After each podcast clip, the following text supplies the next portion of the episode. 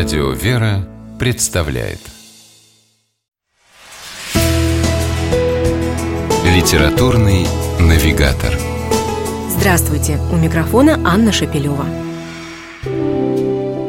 Все люди хорошие, плохих не бывает. В этом твердо убеждена Анастасия Коваленкова, художница и писатель, автор прозы для детей и взрослых. Одну из своих книг Анастасия так и назвала «Хорошие люди». У произведения есть подзаголовок «Повествование в портретах». Портреты эти, по словам автора, сложились из многих лиц и судеб. В каждом из них образы тех людей, у которых писательница, как сама она говорит, с детства училась трудиться и радоваться жизни, смиряться, прощать и любить. Герои книги – обитатели российской деревни. Простые, открытые, добрые. Например, одна из них – Наталья Никаноровна, пожилая женщина – о поворотах ее непростой судьбы мы узнаем из главы, которая называется «Ласточка». Героиня поделится с нами историей своей жизни, расскажет о том, как приходила когда-то в разрушенную сельскую церковь, чтобы побыть наедине с Богом. Встанешь посередке, небо над тобой, ласточки вьются, стоишь и говоришь, что на душе. Некоторые типажи, которые встретятся нам на страницах книги Анастасии Коваленковой «Хорошие люди», словно перекочевали туда из рассказов Василия Шукшина или Валентина Распутина. Например, деревенский парень по имени Анатолий из рассказа «Толя еще будет».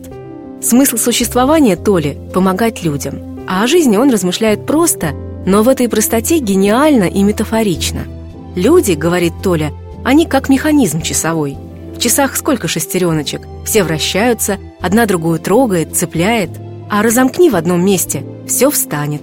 Так и мы – Живем, пока общее есть, пока касается оно нас, и мы касаемся друг друга. Даже если Анастасия Коваленкова, создавая свою книгу «Хорошие люди» и ориентировалась на деревенскую прозу прошлых лет, ее собственное произведение все же осталось самобытным во всех отношениях. И прежде всего поражает в нем легкий, плавный, спокойный и в то же время яркий и насыщенный язык повествования, не лишенный при этом доброго юмора. Необычная композиция текста – Сама писательница в предисловии удачно сравнила ее с ниткой бус, в которой главы с портретами героев перемежаются с интерлюдиями, небольшими зарисовками о самых разных вещах и понятиях, среди которых живут персонажи.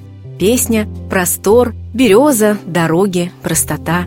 Благодаря такому любопытному и оригинальному приему текст, по сути представляющий собой отдельные новеллы, получился взаимосвязанным и воспринимается как единое целое – и герои книги действительно кажутся хорошими людьми. Даже семья Копейкиных, любителей стащить все, что плохо лежит, и однажды умудрившихся стянуть сервис с дачи балерины Майи Плесецкой. О том, почему даже они хорошие люди, мы поймем, прочитав замечательное повествование в портретах Анастасии Коваленковой. С вами была программа «Литературный навигатор» и ее ведущая Анна Шапилева. Держитесь правильного литературного курса –